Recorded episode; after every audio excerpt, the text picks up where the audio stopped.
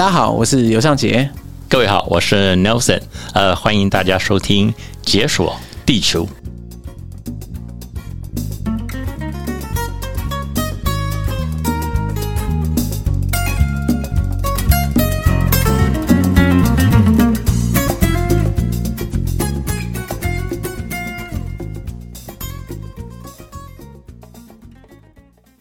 耶！Yeah, 我们早该讲澳门了。我自己在哎，二零一八还是二，应该是二零一八年的时候去过澳门。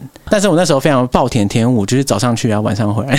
啊，是。那我相信你对澳门应该只是走马看花了一下。哎，这真的是走马看花，有点可惜啊。对对对，因为我觉得澳门来讲的话，其实澳门是在应该是二零零七年的八月二十八号了哈，就是威尼斯人他第一个在澳门成立全世界最大的酒店哦，所以从那个最大，全世界最大的。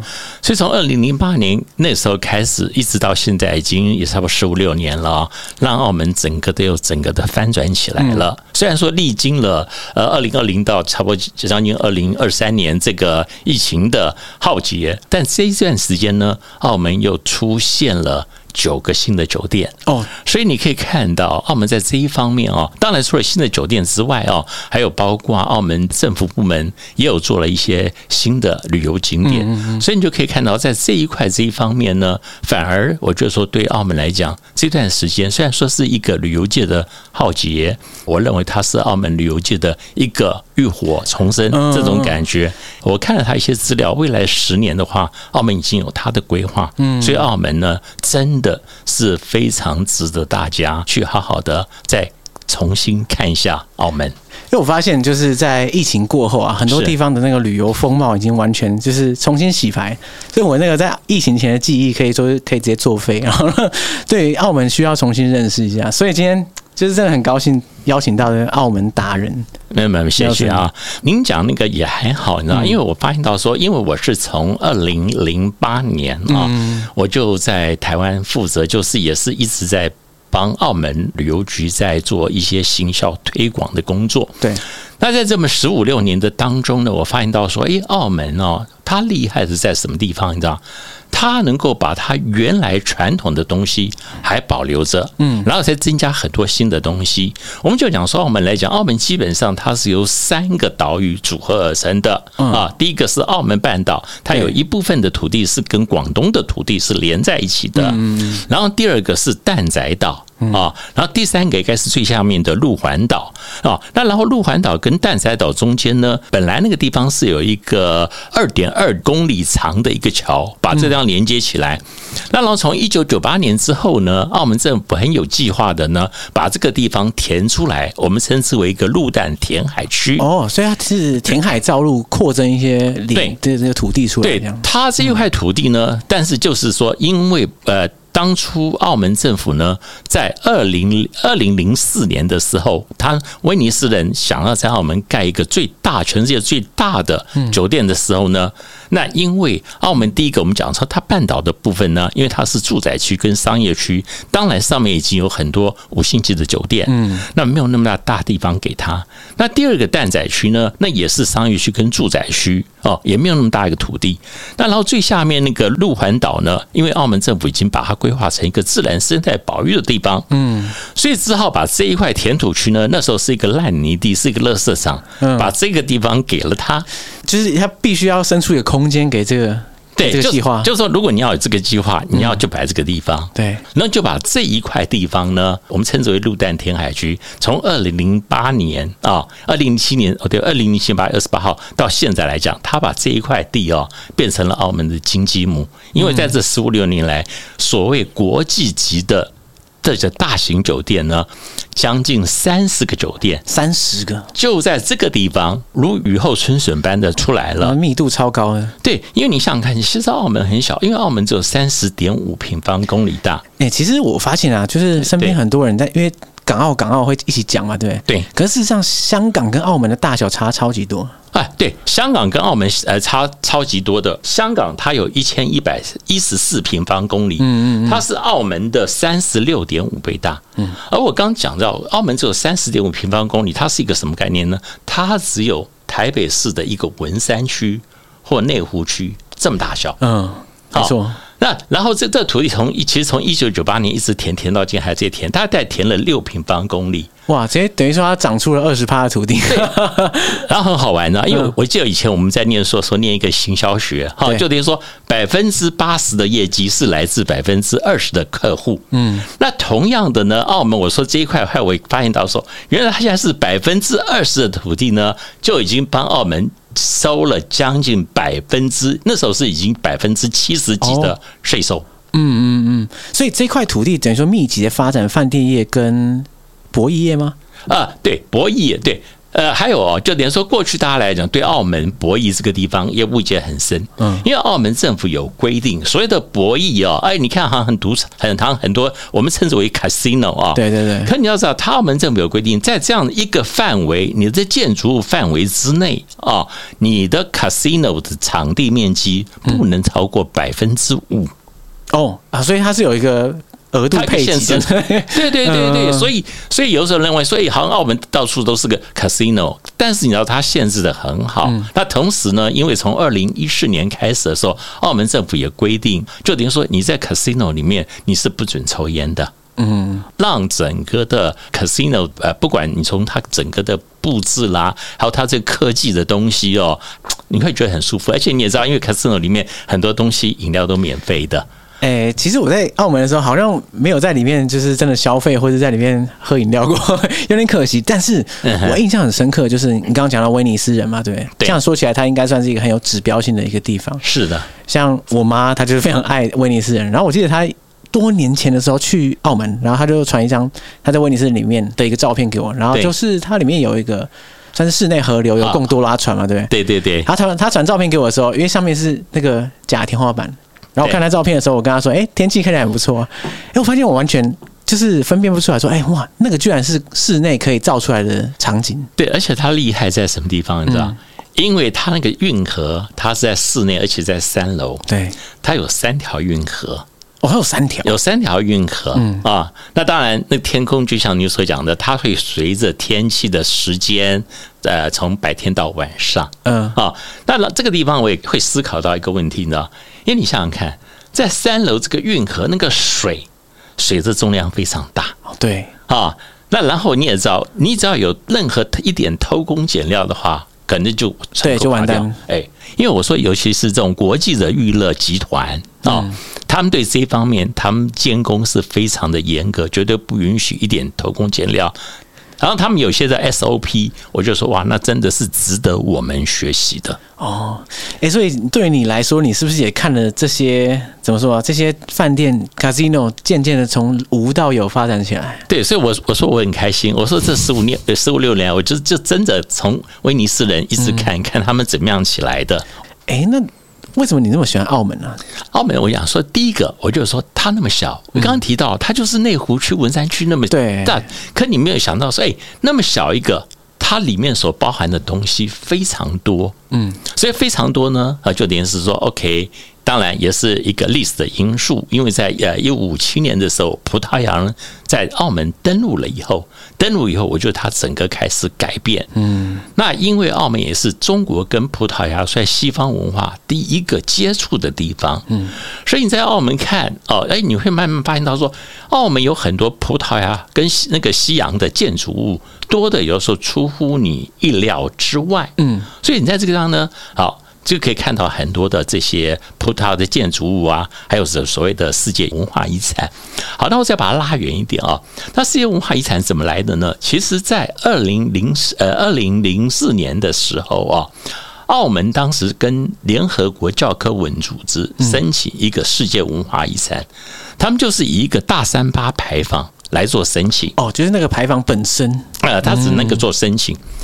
那当时联合国教科文组织来到澳门看了以后，当他了解到澳门的历史之后，他发现到说：哇，原来这个葡萄牙哦，西方跟中国扎根这么深，所以他就把它规划出来二十五个世界文化遗产哦，那么小一个地方，二十五个世界文化遗产，一个内湖区，二十五个世界文化遗产，你要想想看，怎么可能？对对，所以我们就是哎，把它称之为一个历史城区。好，所以说第一个我喜欢它的，当然我们讲说第一个，我们澳门距离台湾很近嘛，对不对？一个半钟头就可以了，然后又又免签证，你买一张机票，带个护照就可以在澳门玩玩三十天。对，然后语言又通啊啊，然后班机也多嘛，因为我们知道飞澳门的呃飞机的来讲的话，目前有长龙航空、台湾虎航、星宇航空跟澳门航空嘛，那一天有十几班飞机嘛。嗯，啊，那那都很方便。那然后加上气候跟台湾一样，哦，我就说这个是我喜欢它。然后第一个，我刚刚提到地方那么小，你可以看到一个中西文化的地方。嗯，那然后我在在呃刚提到了啊，因为这些年来的改变，然后发现到说，要澳门现在已经有六个综合度假村。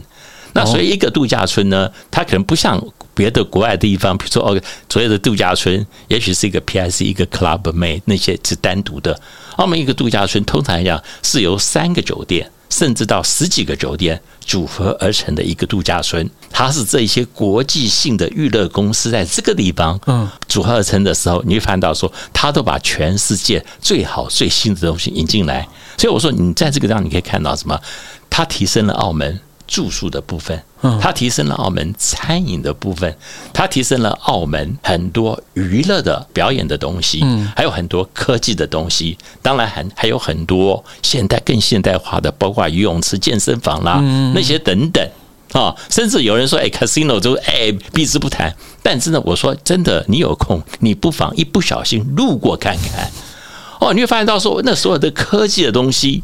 但他们都很花心思哦，发现就出不来了。对，那然后你想，然后然后你再讲说，好，为什么还喜欢澳门？澳门就等于它是一个多元化的美食，嗯，哦，多元化美食。所以澳门在二零一七年的时候也获得联合国教科文组织给它的创意城市美食之都。嗯，而创意城市美食之都呢，在澳门之前呢，总共也只有三个城市有，一个是二零一零年的时候是四川的成都，嗯，啊，那川菜。然后一个是二零一四年的时候，是在距离澳门一个钟头车程的一个广东的顺德啊，顺德菜很有名，因为不管所有的广东菜，还有广东师傅都是出自于顺德。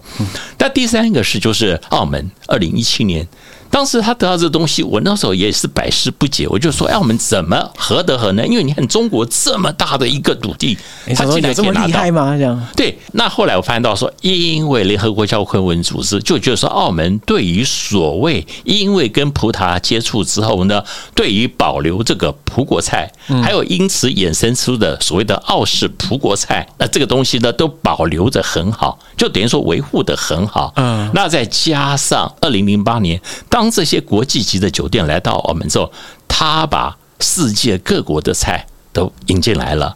所以你看，澳门那么小的地方。你不管说传统的中国菜，或者是融合着啊所谓的葡萄牙菜、奥斯葡国菜，嗯，然后到最后所谓的创新的，因为这些大的国际级饭店来之后，他餐厅他都引用这种欧美的这些年轻厨师，年轻厨师呢，他们很有创意，很懂得用食材这些，然后就把这些东西哎弄得很棒，所以他联合国教科文组织就给他又一个创意城市、美食之都，就是因为他们就是说澳门在这一方面，就等于说不管是旧的东西。或新的食物的东西，它都能能够融合，而且你想想看，那么小一个地方，我说，哎，它餐厅有六千多家耶！哦，你说全澳门的餐厅有六千多家，有六千多家，所以你想想看，哇，尤尤其你再想一想，刚刚提到说文山区或内湖区，所以它有它的很多的特色。其实我发现，澳门对我来说是一个密度很高的一个地方。那所谓密度很高，当然直觉的是人口密度很高，这这个也确实是事实。后来发现它。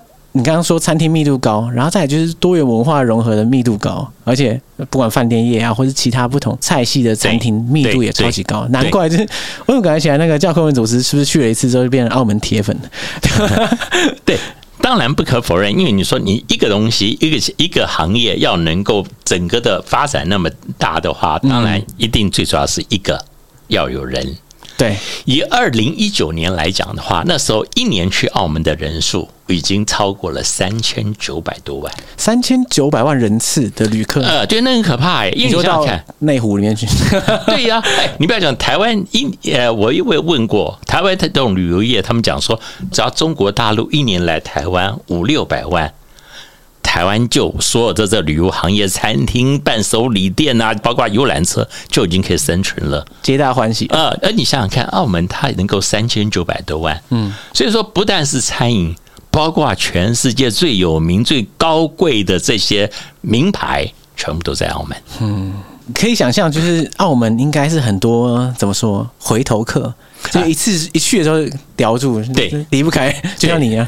对，其其实台湾很多很多很多都是回头客一样。因为你刚刚讲到这些澳门吸引人的，不管美食啊，或者是说它的度假村、是饭店业等等的，都是可以带给一个很现代化的旅游体验等等。但像我自己去的时候，可能我不是走这个路线。当当初的时候，我因为一天来回的关系，所以也不太可能在当地。体验到太多的度假村。对，那我做的比较多的事情，其实其实是在澳门的街道之中穿梭啊，走一走。那我发现那感觉其实也很好，就是离开了在饭店的区域之后，澳门其实很多有味道的小巷弄，还有小餐厅，让我印象很深刻。因为我那一趟是从香港，然后安排一天再去澳门，然后再回去香港。就像前面讲的嘛，大家会提到说，哎，香港、澳门一起讲，感觉好像是同一个地方。对，可是让我感觉其实这两个地方差很多。就香港，它是一个很呃商业感很重，然后它步调很快的地方。可是你才跨过一个海峡，然后到了澳门之后，就觉得哇，感觉起来那个就是城市的氛围是比较 chill 的，然后 你会感觉到很大的不同。这个就是有时候受到西方影响不同的，嗯、因为我们知道香港是。英国人啊对同志，英国人他们就讲说比较认真，对，而且他们讲说英国是海盗，所以他们到处世界很多殖民地。那葡萄牙人呢，他们是一个比较浪漫的，所以变也养成澳门呢，说真的，他的步调会来的比较慢一点，慢一些。那同样的，你提到说你 OK，二零一八年你在那个那个地方走啊，那些旧城区走啊，澳门半岛走，说真的，五十年、一百年前，它都是这个样子。你看所有的东西。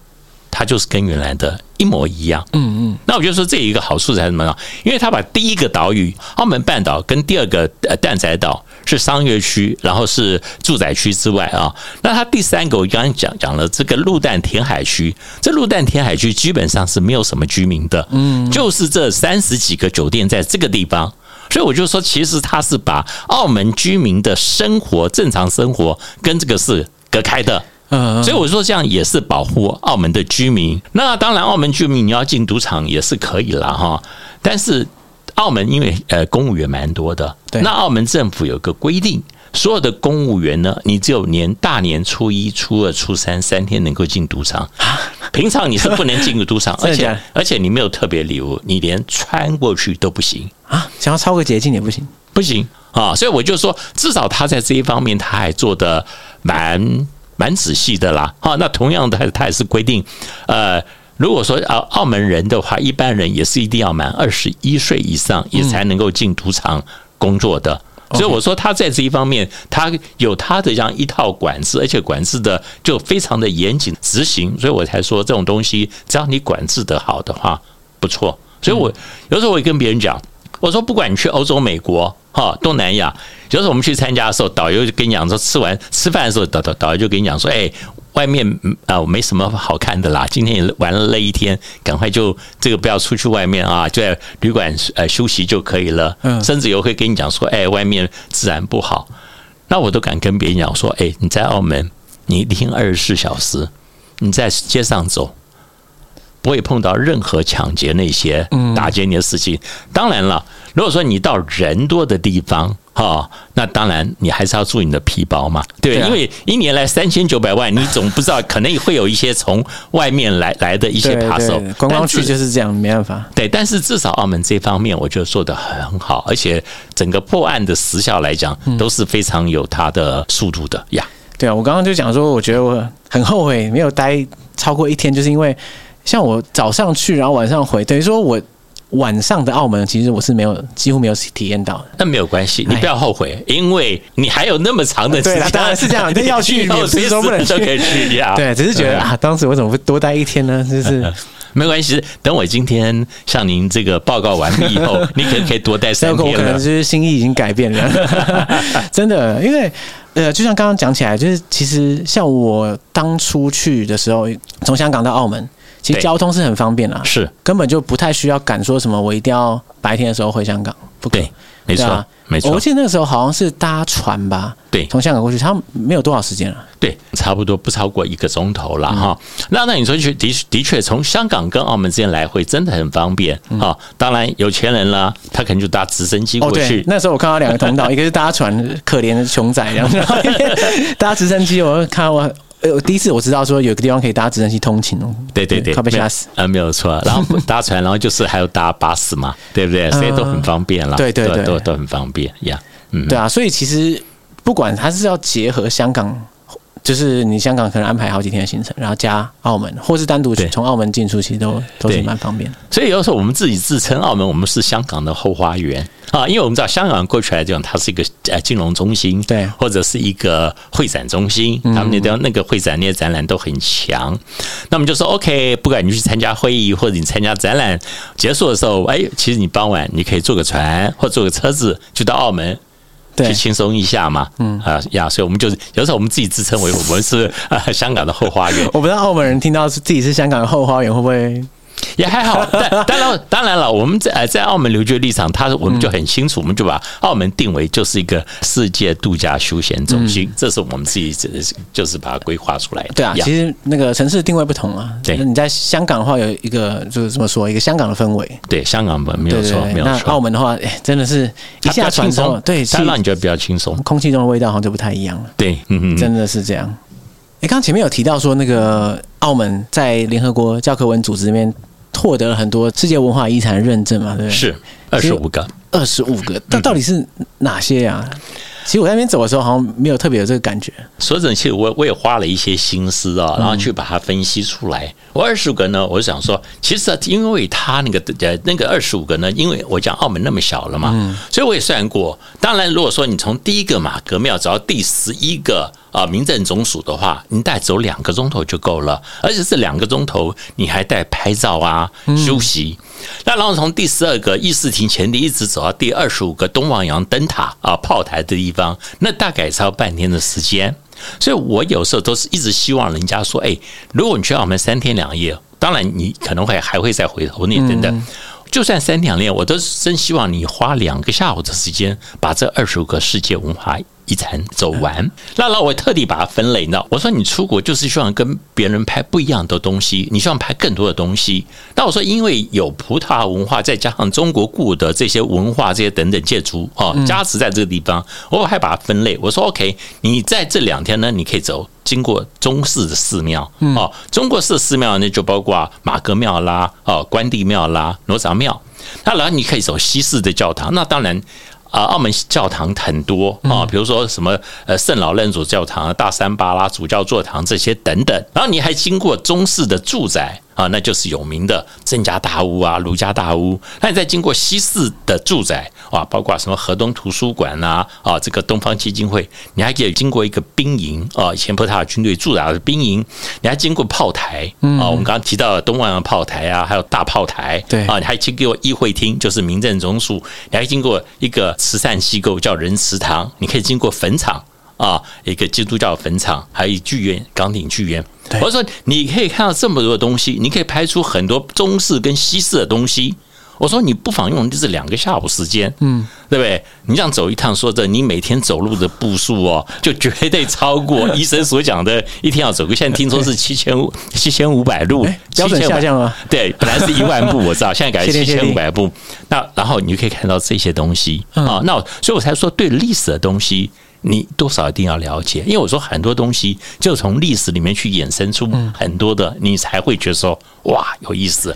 对，哎，你现在是不是已经对这二十五个世界文化遗产倒背如流，连顺序都已经？哎，说说真的，如果你你给我一点时间，我真的还可以还可以一一念出来。而且我觉得澳门最大的好处就是它就不是那么大嘛。对，所以你想要快速，像我那时候我我在走这个路线的时候啊，我记得就是花非常非常短的时间，然后你就可以快速看到很多不同的东西，而且你会觉得你好像横跨东西方，横跨古今，是对，那感觉很特别。我们讲嘛哈，因为你呃，我想说我介绍几个他的一个历史故事来讲哈。好诶，澳门是一个宗教融合的地方。嗯，好，那我们就讲说好，第一个我先讲马革庙好了。马革庙一五七年的时候，当葡萄牙人在这个地方登陆的时候。他问当地人说：“这里是哪里？”如果这个地方照讲说：“哎，这里是哪里？这是澳门嘛？”对，对不对？那如果你要英文发音或葡萄牙发音，应该是 Aumen 之类的。那因为当时呢，当地人以为葡萄牙问他说这里是哪里？那他一看这个就是马格庙，对，他说他刚想说他讲说这是马告，所以那时候庙已经在那里，那庙已经在那里了。哦、那个是一千，我记得是一四八八几年就已经建立了啊。嗯、所以呢，葡萄牙人以为说啊，这个地方就叫马告，所以这也是很好玩的一件，这也是全世界第一个以林默娘。命名的，因为他葡萄牙人叫马告。那那当然你也知道，因为林默娘她的神机，而且我们知道这像全全台湾有五百多座的妈祖庙嘛，对庙，对对。所以我说，OK，只要是你出去讨海的人都一定要去先拜拜，呃，这个妈祖啊，希望去的时候一帆风顺，然后渔渔获量丰收，回来的时候谢谢妈祖。所以我说，哎，这个是第一个啊，马格庙。我就说这个有说也是一个阴错阳差，就把林默娘的名字冠在澳门了。其实我发现，其实。葡萄牙人还蛮适合信妈祖的，哎，大航海时代，对对对对，他们也蛮适合信妈祖。那当然还我还在提到另外一个宗教，那当然就是天主教了。嗯，那就是大三巴牌坊，你也说去过一片墙嘛啊？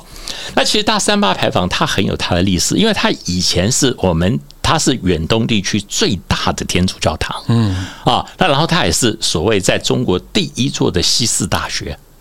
全中国第一座，对，因为它全名其实是叫 Saint Paul 圣保禄教堂。嗯，那可是因为澳门人，也就我们称之为广东人啦，他们对认为说 Saint Paul 这个很难发音，他们就开始跟说说，我就叫叫三八。那因为另外啊一个教堂跟它很相像。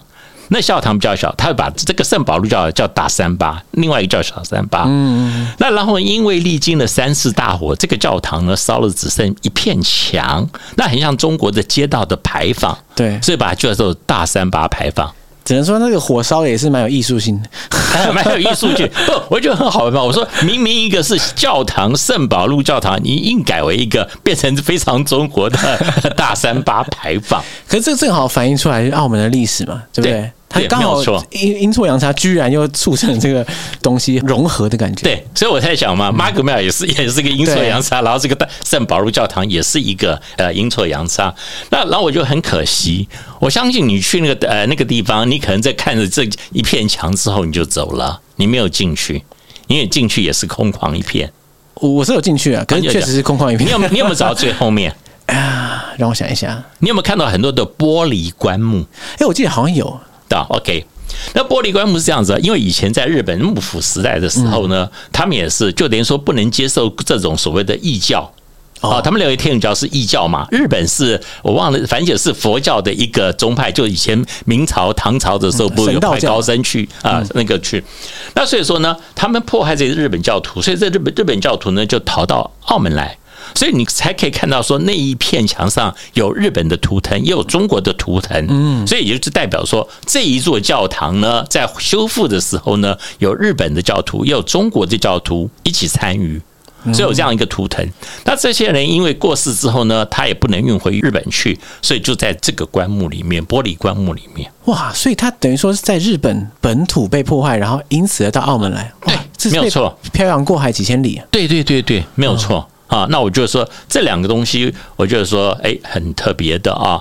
那还有一个呢，那更有意思的就是叫大炮台，就等于说你在这个呃大三巴牌坊右边，然后你会看到一个现在叫做澳门博物馆。嗯嗯嗯，它当初是一个炮台，很大的炮台，那个我记得那个炮上面有炮架打的话，有大概有三十五座的。炮台，嗯，因为以前那个地方都是制高点嘛，哈，对。那因为在一六呃零零年左右，那时候到一六二零年的时候，当时荷兰人五次攻打澳门，要来跟他抢啊，要来跟葡萄牙人抢，但是他们都被打败了。那打败的时候呢，所以那时候也改变了一些台湾历史。为什么呢？一六二零年的时候，当荷兰人第五次被打败的时候呢，他们就往北走，干脆去台湾。没有，他们先是在呃，先到澎湖。嗯嗯，一六二二年的时候，他们在澎湖登陆。那当时明朝就跟他们讲说，如果你停留在澎湖，我们打你；如果说你们到台湾，我们不打你。所以他们在一六二四年的时候呢，他们就从台南的鹿耳门嗯登陆了。他们就等于说统治台南台湾三十八年。然后在一六六四年的时候。他们被郑成功一样，那时候变成赶走，呃，对的，也是明朝末年了，把他们赶走，便有这样一一段历史。那然后最有趣的是嘛，因为这个炮台呢是当时的天主教的传教士他们盖起来的。那其实，在一五八零年到一六四零年呢，葡萄牙曾经被西班牙灭亡六十年。嗯嗯嗯。那在一六四零年的时候，当葡萄牙在恢复的时候呢，他们在一六四二年的时候呢，葡萄牙国王就派了第一任的总督到达澳门。当第一任澳门总督到达澳门的时候，哎，他就在开始巡视啊，各地方的这防御工事。他来到了这个地方大炮台，他带了五十几个这种。武装卫队卫士来，那当然神父很欢迎啊啊，因为想说哇，葡萄牙人还很欢迎啊，就啊摆了下午茶，请他们啊呃喝下午茶。到五点钟的时候呢，然后神父就跟那个总督讲说，哎，可能要要你离开了，因为我们等下晚上呢，我们还要做天主教叫称之为弥撒祈祷啦啊，那欢迎你明明天再来。结果那那个总督就说啊。好，他说是该离开了，但不是我离开，是你们离开啊。那因为他带了五十个卫队嘛，武装卫队就把神父赶走了啊，这么嚣张？对，所以从 我记得是从一六四二年一直到一八，差不多一八零零年，快将近两百年的时间呢，那个地方呢就变成了历任的澳门总督的官邸，还有军队驻扎的地方，还有犯人的监狱。哇！就被他们就这样占领，一句话占领两百年。对，所以我说每一个每一个都很有趣。特别在讲一个河东图书馆，河东图书馆，河东图书馆很有意思。他是一个荷兰籍的犹来犹太人，嗯，他住在香港，他是香港的首富，最有钱的。哎，是什么时候的事啊？呃，大概是呃一九三零年、四零年代那个时候的事情。呃，就等于是第二次世界大战。那因为一九四零年的时候。因为日本不是把香港占领了吗？对，因为香港沦陷是一九四零到一九四五年这五年时间，所以何东呢，他就到澳门去避难了。嗯，然后到一九四五年，当香港就这个光复的时候呢，他就回香港。他回香港之后呢，他就是说：“哎，等我死后，我要把我在澳门住的这个地方，啊，他也是个葡萄牙建筑的啊，他我要把这个地方呢捐给澳门政府做图书馆。”哇！所以它一直到今天仍然是香呃是澳门地区最大的图书馆，因为他后来他又盖了一个哇，后面还有个非常现代化的那种玻璃铝帷幕盖的一个一个图书馆。嗯，所以我会建议说，各位当你走到这个地方的时候，你不妨走进去，好吹吹冷气啊，看看报纸啊，加加水啊，休息一下。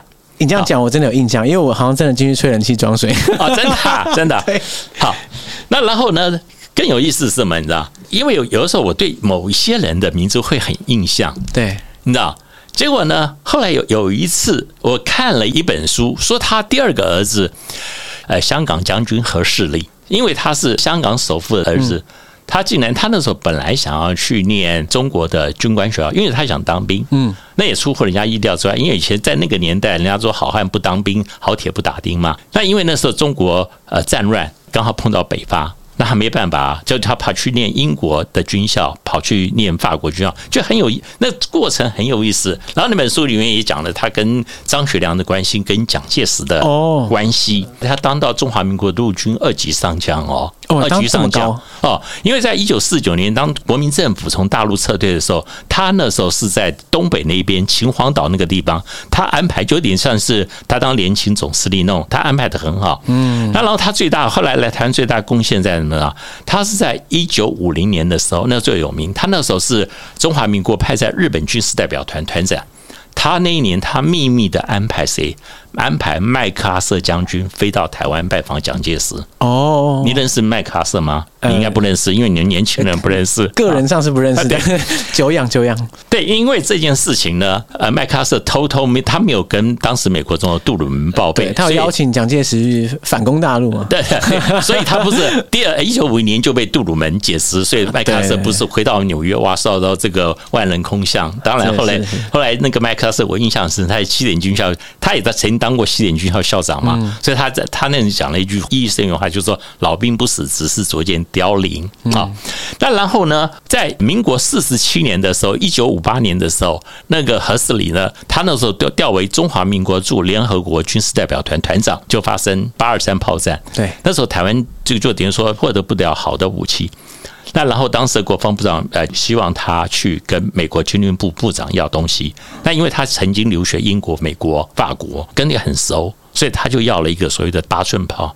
诶，那时候八寸炮你知道从琉球调来，你知道，他炮能够打，你知道，他能够打到厦门火车站。哦，你说直接轰到对岸去？对。他一轰到厦门火车站，那时候共产党也吓大跳，以为说台湾打原子弹过来了，就像日本轰轰一样。然后一打完，美国也吓大跳，美国马上第二天派人把这个炮管呢锯了一半。好，交通部长不远，而且马上后来就运走了。所以，因为我还前一阵子，其实我因为我对这就是看了很有兴趣，我前一阵子还跑了三四次金门，我要去找那个炮，那个那个炮哦。哦，你专门去看那个当初的那个呃发炮的地方，对不对？呃，那个发炮那个炮弹，他们说你已经看不到了。那其实我就想说，其实澳门澳门就等于说，在这很这些历史故事里面，很多就等于说它跟中国都很多息息相关。嗯，啊，息息相关，因为特别是以前那些传教士来讲，因为什么？他为什么影响中国？明朝、清朝，或甚至中华民国都影响很大。因为我们知道那些传教士是所有在海外里面到处走走来讲，因为我们知道到海外的很多都是这种罪犯啦，或者是呃军人呐，或者反正就是个什么投机投机分子。嗯，只有天主教传教士，因为天主教传教士呢，他们就是他们的天文、数学跟医学很厉害，对，所以他们这个东西影响中国。非常的大啊，所以有有类似什么利玛窦啊、南怀仁啊这些等等。那些都影响中国很大，嗯，那历史，我想可能今天时间也不允许我讲那么多，改天有机会我来讲这段历史，真的非常有意思，因为他那个时候真的影响到包括康熙、雍正啊，康熙为什么他能够做皇帝，都跟传教士有关系。因为我那时候收集了很多的书，我都在读那些，我对历史感兴趣。对，我之前也看过很多研究，就是讲说，哎，传教士在各国近代史中扮演的角色，哇，这个真的是吓死人。应该是完全改变了世界历史的走向。对，没有错，没有错。所以我才说，他们就把明朝对明朝皇帝、清朝啊，整个真的影响很大。对啊，所以有时候你会觉得说，哎，澳门，你放眼到世界来说啊，只好像只是个小小的地方。对。可事实上，它是这个，因为它这个历史脉络的关系啊，它融合了很多不同的，像当初的可能清朝啊，或者当初的葡萄牙，甚至荷兰人。对呀。他们都在这边互相，不管是角力啊，或者说互相。在斗争中互相融合啊，变成一个全新的风貌。对，我我记得有一次我接受某一个人的，也是这样一个一个，他是一个广播访问。我们那时候提到一个，就是最近因为在就是港珠澳大桥。哦，对对对，港珠澳大桥，我那时候一讲港珠澳大桥，他就讲说，Nelson 啊，讲港珠澳大桥哦，一定要讲文天祥啊。他说要讲文天祥过那个伶仃洋啊，哎呀，那才有历史味道。哎，不是、啊，这他跟文天祥的关系是什么？这最好玩是什么呢？因为文天祥那时候是南宋，南宋是一二七八年的时候已经被元朝蒙古人一直打打到退到广东来了。对，那然后文天祥他是退到了福建那个地方。嗯，那然后文天祥在福建被元朝俘虏之后呢，要经过伶仃洋，那伶仃洋就是澳门跟横琴中间那条叫伶仃洋，也就是港珠澳大桥也在这个地方盖过，呃，盖过的地方。嗯，然后文天祥不是就被就被呃送到元朝大都，就是北京那个地方，然后他就是在那边，他因为他的中间写了一个叫做过伶仃洋一个赋啊。那因为那个那他跟我一讲说，哎呀，那个我说哎，我说我记得，我说文天祥在地方写一个过伶仃洋，我说我记得最后一句话，文天祥讲说，人生自古谁无死，留取丹心照汗青，有这么一段历史，所以就澳门至少在那时候也有这么一段历史啦。对，所以我才觉得说，有时候讲这个历史的东西真的很有趣，很有趣。其实我在旅行的过程中看到这种就是很有历史感的一个场景的时候，我我常常也觉得很神奇的感觉，因为。你讲到历史，你一定动不动就是几千年、几百年。对对对，他那那个感觉是不太真实的。可是不管怎么说，你在眼前看到这个景象的时候，你可以想象，可能文天祥 或是其他过去的葡萄牙人之类的，曾经在这个地方，他在这边不管是经过被押送经过，或者在那边生活很不可一世的时候，你就觉得哇，这个空间的连接对是很强的，没有错。因为你要一讲又想起来，因为我们以前啊。在介绍澳门东西没有那么多的时候，我们喜欢讲一些历史。嗯，澳门还有一个最有名的林则徐哦，还有个莲峰寺。嗯，林则徐呢，他就是 OK，他因为我们现在在旁边盖一个林则徐纪念馆，然后就在莲峰寺的隔壁。那莲峰寺什么呢？一八三九年的时候，林则徐就是在莲峰寺这个地方，就跟所有的葡萄牙人、跟外国人讲。好，就等于说，从现在开始禁止你们贩卖鸦片。嗯，然后呢，就把鸦片摆在广东那边一个虎门的地方焚烧鸦片，所以才会有六四禁那个禁烟节。呃，将来我们现在可能都就忘记了，台湾有一个六四禁烟节这样子一个由来。所以你可以看，然后在那个地方呢，当然也很惨，因为清朝已经很衰落了。所以从一八四零年到一八四六年发生鸦片战争，这场鸦片战争中国打输了。然后就开始五口通商，嗯，五口通商，那第一个当然就等于说，好，你外国的这个商人军舰可以直驱到中国内陆。当然，最主要就是签了中国第一个不平等条约，叫《南京条约》，对，就是把香港割让给英国。从那个地方，所以说，你说从为什么我才说澳门是一个非常重要的地方？因为你从一五五七年到一八四零年这一段时间，所有的外国人是不能进入到中国了。只有一些传教士获得当时明朝或清朝的皇帝允许，才能够深入到中国。嗯。那可是因为这一场鸦片战争输了之后，也就改变了中国命运了。对啊，改变了这整个国与国之间的格局啊，可以这么说。对，所以才造成中国后来一百多年的衰退到那种地步，被八国联军占领啊，只对清朝到一直到民国初年啊那些等等呀。对啊，那也是鸦片战争过后没多久，澳门就正式成为殖民地了。哇，今天讲这么久，感觉起来纵观澳门。